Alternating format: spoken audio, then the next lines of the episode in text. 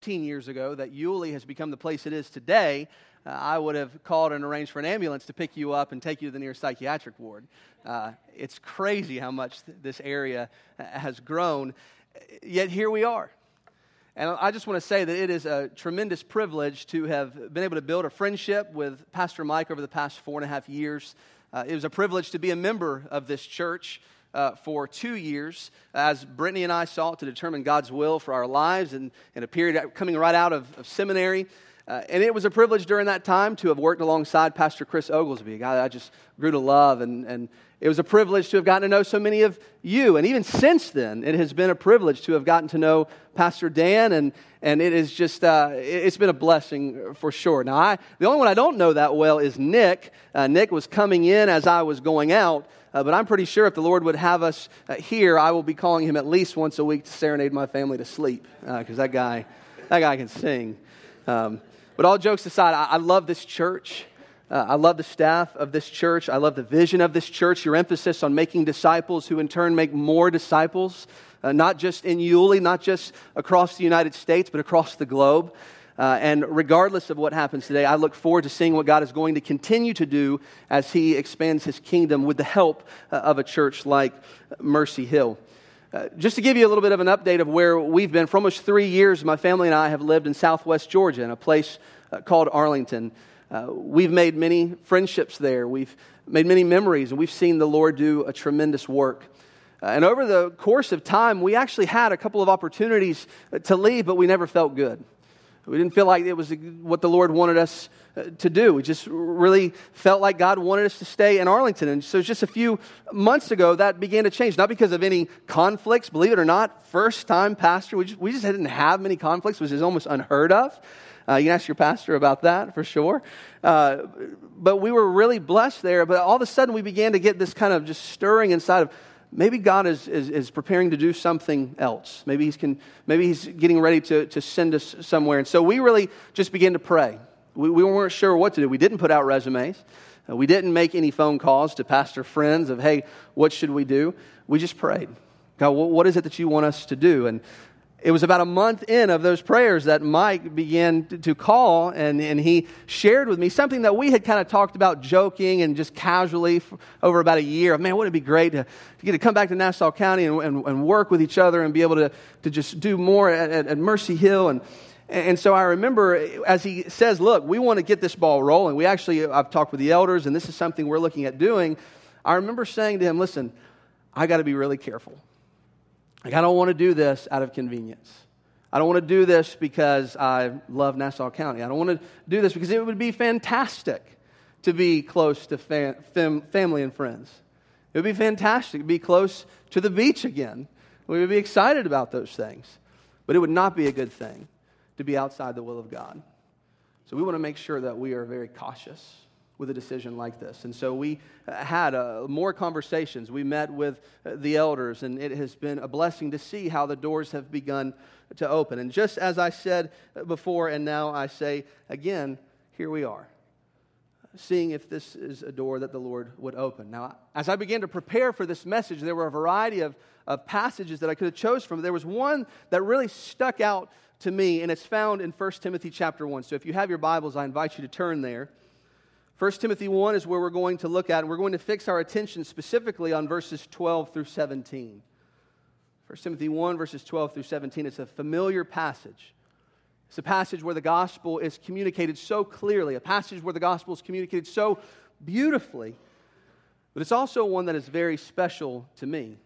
Because I'm convinced with a, with a passage like this that it provides the foundation by which not only Mercy Hill, but churches across the globe should be compelled not only to know more about God, not only to defend their faith, but that they should be compelled to take this wonderful gospel that is mind blowing to the world and send it to the nations.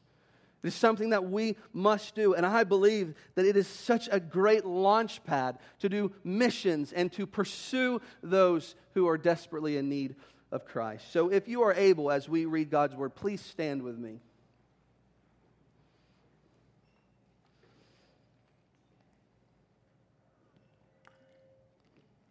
Verse 12, Paul continues writing to Timothy, and he writes, I thank him who has given me strength, Christ Jesus our Lord, because he judged me faithful, appointing me to his service, though formerly I was a blasphemer, persecutor, and insolent opponent.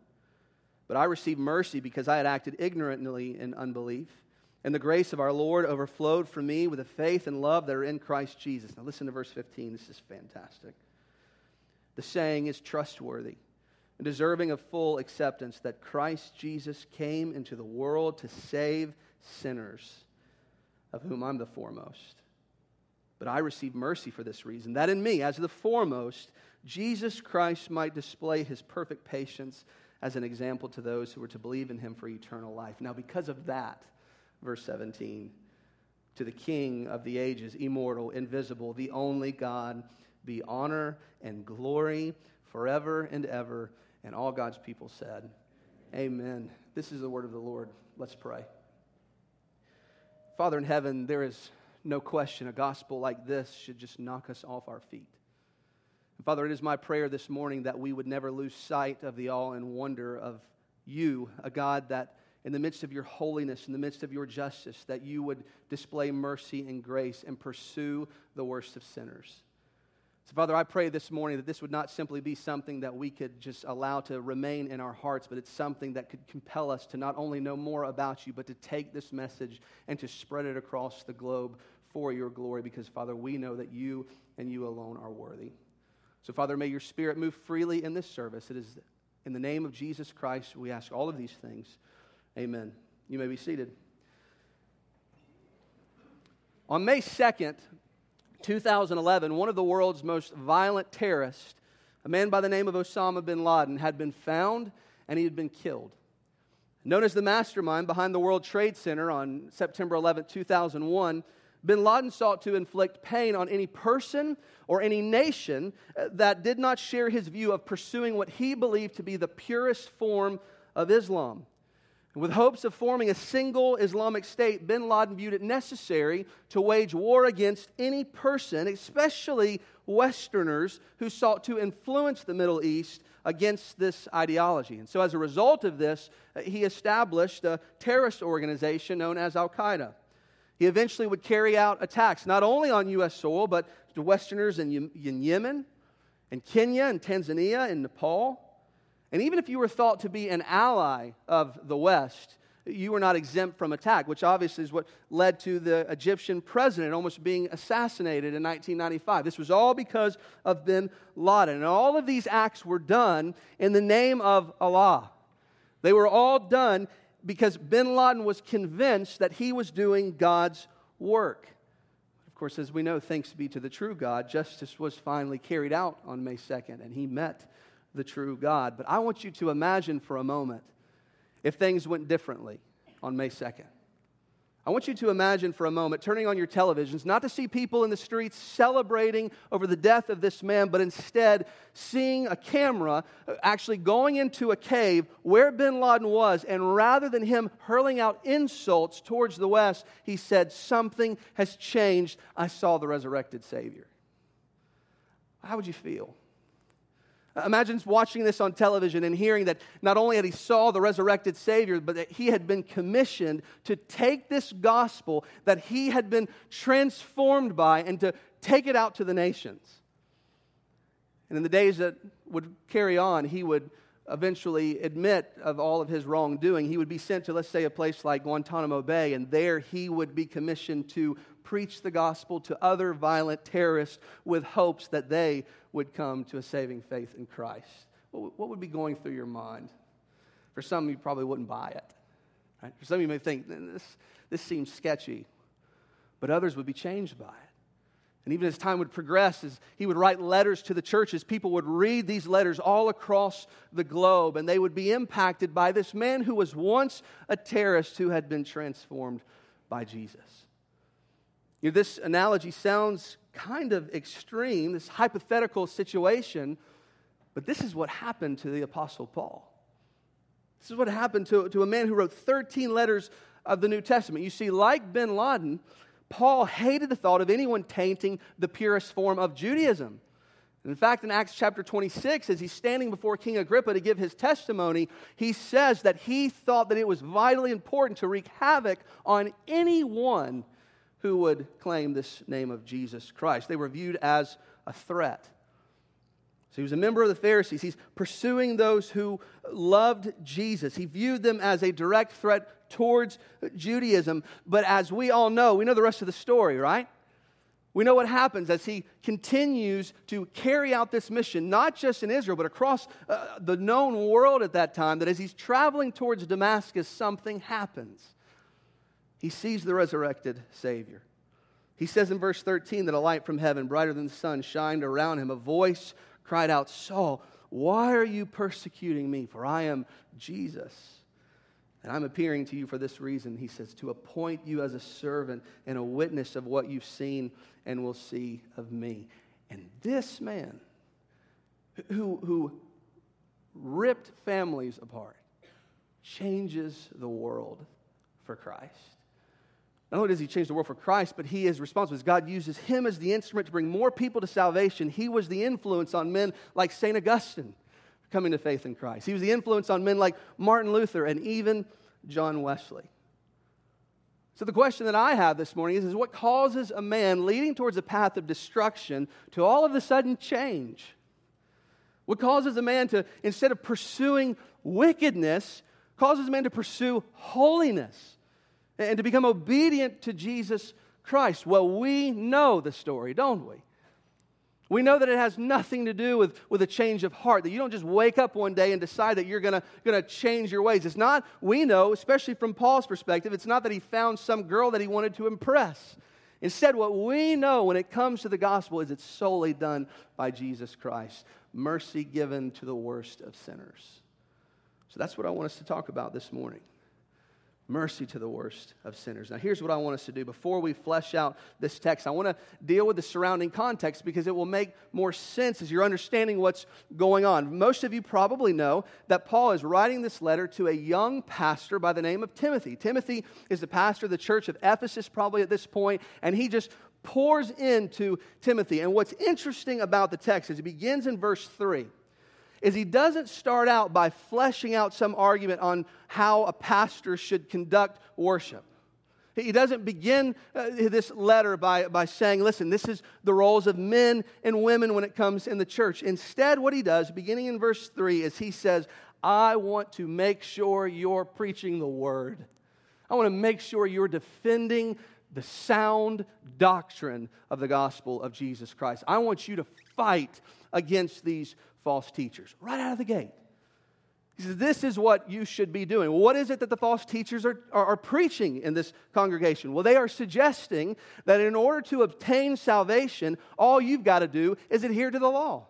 If you do all of these things and you don't do all of these things, then you will find favor from God. And Paul says, if the congregation, if the people of God begin embracing this, they will become stagnant in their faith. They will think it's all about them. In verses 6 through 11, as he continues, he begins to say, Listen, it's important for you to understand the law is a good thing if it's used correctly. Because what the law ultimately shows people is that in and of themselves, by themselves, they can't come to God. Instead, what the law does is it exposes people to how wicked they are. That they can never be made right with God on their own. What the law says is, is someone else needs to do it. Now, what's the motive behind all of this? Why would Paul say, Timothy, you make sure to defend the faith? Is it just to make them smart? Is it just to make them be able to just look like a boss on Facebook and just own somebody in the comment section? Or is it something different? Well, we ultimately see what it is, and it's really found in verse 5. He says, The aim of this charge is love. This is why the pastor is called to preach solid doctrine. This is why the pastor is called to not only be a person who has a vision of being a sending church, which is a great thing, but also being a church where you equip people with the understanding, the depths of God Himself in this wonderful, true gospel. You do all of this not because of bragging rights, but because you love these people. And then he comes to verse 12. And I love beginning in verse 12 Because what Paul does here is he provides Timothy not with an intellectual argument concerning the difference between the law versus a, a, a, theology of Christ, but instead he simply gives him what? His personal testimony. He says, I, I could give you the intellectual argument, but I want you to hear from me how I myself know that you can't obtain it on your own. I want you to hear from me what happened. And so that's where we find ourselves here in verse 12. So if we're, if we're fleshing this out in points, the first point is very simple. In order for the worst of sinners to receive mercy, they must first recognize that salvation comes strictly from Jesus Christ, that Christ is the source of our salvation. That's the number one point. Christ is the only source for our salvation. Look at verse 12. Paul says, I thank Christ Jesus, who has given me what? Strength. It was giving me strength. You see, here's what's important for us to understand salvation is not simply praying a prayer, walking an aisle, and getting dunked in a baptistry. Salvation is something that drastically changes a person from the inside out to where their life is transformed. As the Holy Spirit fills this person, they're now being more and more conformed to the image of Christ, and they have the ability, not on their own, but because of the strength of Jesus to pursue him and to see how much better he truly is, just as we sung this morning, not because of anything they've done, but because of Christ who's given them that strength. Do you understand that? You see how important that is? You cannot persevere in this life. You can't keep your eyes fixed on Christ in the darkest days on your own. It is solely because of Jesus. And Paul says, I thank Jesus that it was Him who gave me the strength to recognize I can't do it on my own. You know, being a pastor in Arlington, I've buried a lot of people. Uh, over three years, we've had 19 funerals, and I've done most of those funerals. But the one thing that is always amazing to me is that at people's lowest points, as a spouse is required to bury her husband, or as a brother is required to bury another brother, or as a friend is required to bury another friend, to be able to talk to some of these people and not see them as being people who are angry with God, but instead people who still love Jesus in their lowest moment. It is amazing to me. It's amazing to me as I had one young widow who had a very young husband who died of a massive heart attack. Boom, like that. He was gone. And she was required to bury him. And as he left not only her, but he left his two daughters behind. That on that morning, as I was getting ready to preach this funeral, she comes up, gives me a hug, and she whispers in my ear Listen, there's a lot of people who are going to be in this church who will never come back to church. There are a lot of people in this church who, who have no desire for Christianity, so you preach the gospel. What causes someone to have the strength to do that? What causes someone to be able to say, in the midst of all my sorrows, Jesus is better? Jesus. Right? And so Paul says, I am blown away that he's given me the strength to do this, that he's considered me faithful to actually go out and spread this gospel and to actually be beaten and left for dead. I am so grateful to God that he is the one who's done all of this. And then this is where we find ourselves with the second point, verses 13 through 15. Because th- this is even better. As he is shocked by the fact that it is Christ who has been responsible for his strength, that it's Christ who's been responsible for his salvation.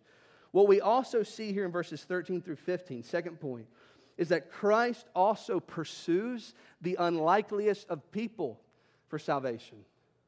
Paul says with verse 12, I'm blown away by what Jesus has commissioned me to do. Why? Verse 13, because I was a blasphemer, because I was a persecutor, because I was a violent, arrogant man. And in the midst of all of that, God says, I'm still going to pursue you anyways. Isn't that amazing? Paul says, I was a blasphemer. What, what is a blasphemer? So you have this guy. I mean, all of you, I'm sure, are pretty familiar with this who actually goes out into villages and into known cities, and he is forcing Christians to deny that Jesus is Christ. This is a blasphemer who is actually going out into cities and he is pulling husbands from their wives, he is pulling wives from their children, and he's getting them to deny that Jesus has resurrected from the dead. He's forcing them to do it. This is a guy who would have absolutely 100% approved of the killing of Timothy's mother and grandmother, who were influencers in Timothy's faith. He's a violent man, so violent that according to Acts chapter 9, verse 26, when he comes to faith in Christ, the disciples are like, I don't know about this dude. like, I, I don't know if we should accept this guy. What if it's a trick? Like, what if he's just trying to mess us up? They're slow to accept him because of how violent he is. This is the guy who, when the first Christian is killed after Christ, what's his name? Anybody remember? Stephen. That Paul is standing there and as the people are getting ready to execute Stephen, Paul says, Hey guys, listen, I notice when you're trying to throw rocks at him, you're not being able to get good form. Why don't you take your jacket off and let me hold it? Now wind up and throw that rock at Stephen. Paul says, I was a blasphemer. I was a violent man. I persecuted Christians. I wreaked havoc on people's lives. I was arrogant in my faith. And yet, what happens? The grace of Christ just overflows in my life. Is that not good news? Because although I'm hoping nobody in here has killed Christians, all of us have this same testimony of not being people who have it all together, but being people who acted in ignorance and unbelief prior to coming to saving faith, right? We are people, as Paul would earlier say to the church of Ephesus in Ephesians chapter 2, we are dead in our sins. We're by nature children of wrath. It's the same Paul who would say in 1 Corinthians 2 that the natural man can't understand the things of God. Why? Because they must be spiritually discerned. And in the midst of all of that, God would still say, even though you have unbelief, even though you are going against what I would want you to do, I'm still going to pursue you. I'm still going to do it. There was a study that just came out just recently on Ligonier Ministries. Some of you maybe have saw it, the, the state of theology uh, statistics that came out. And one of the things that they interviewed evangelicals on was when it comes to small sins, does God take these sins serious? More evangelicals than not said no. No, he doesn't. Now, I want you to think about this for a second. What caused sin to enter into creation. What was the sin? Eating from the wrong tree. What caused Satan to be removed from heaven? D- did he kill anybody? No. Pride. Which tells us that God takes the smallest sin absolutely 100% very serious, so much so that he had the right to wipe us off the face of the earth. Why? Because when we find ourselves, even in the smallest sins, doing what God says not, it's not about a tree.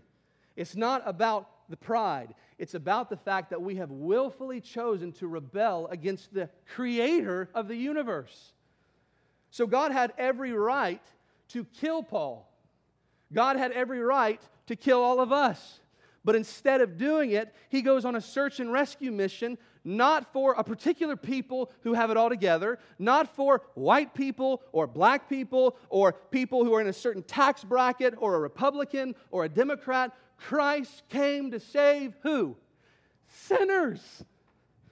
Paul says, Of whom I'm the worst. And because of this, that grace just poured out. It didn't trickle down. It poured out so much so that as it overflowed, it began to affect other people. How many of you, in the midst of being saved by this glorious God who had the right to kill you, who had the right to kill me, is so radically changed that people say, My goodness, this grace that he or she has received is not only affecting him, it's even affecting me. Who is this God that you serve? Who is this God that you love? This is the reason why we long to know more. This is the reason why we want to dig deep in theology. This is the reason why we want to defend the faith. And this is the reason, most importantly, why we take this message and we go as far as the eye can see Even further than that, right? So that people will come to a saving faith in Jesus Christ because Christ comes to save people who are jacked up. Isn't that good? Maybe I shouldn't have said that. Is it okay? Okay, okay. Some of you here this morning maybe think to yourselves, I've done too much. Like, I, I need to clean up my life before I can actually come to Christ. Listen to me. There is no sin too great that the cross of Christ can't cover. You kill Christians? You slaughter them? You rip them away from their families? Well, Christ saved that dude. So surely then he can save you. Christ pursues the unlikeliest of people for salvation. But notice last, and this is with verses 16 through 17. Not only is Christ the source of our salvation, not only does he pursue the unlikeliest of people for our salvation, but notice with me last, Christ has a purpose for our salvation. And boy, is it good. Look at verse 16. In verse 16, he says, I received mercy for this reason. Here it is. That in me, as the foremost, as, that is, as the worst of sinners, Jesus Christ might display his perfect patience. What this tells us when it comes to the purpose of salvation is that number one, salvation is not simply meant to get you out of hell. Salvation is not simply meant to make you now have your best life now. What the reason, the primary purpose of salvation is, is so that Christ would be all the more glorified. It's all about Christ. It is the reason why we have been saved. It's the reason why we're conformed more to the image of Jesus, so that we would make more people go, Who is this guy that would save? Who is this God who would pursue these people?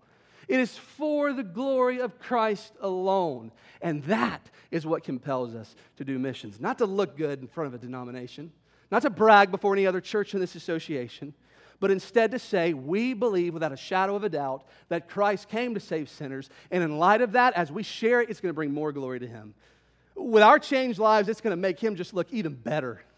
Not because of anything we did on our own, but because of solely what Christ has done for us. And for that reason, Paul says to the King, immortal, invisible, be honor and glory. Is that not good? I mean, it is my prayer this morning. There may be some of you here this morning who are waiting to clean up your life. Maybe there's some of you here this morning who've prayed the prayer, who've walked an aisle, who has the certificate to prove that you've been dunked in the baptistry, but there's not been an ounce of change in your life. Maybe this morning you find yourself in a place where you just lost sight of the wonder of the gospel. And I would urge you this morning come to faith in Christ. Maybe this morning you're a believer and you have just found yourselves in a rut.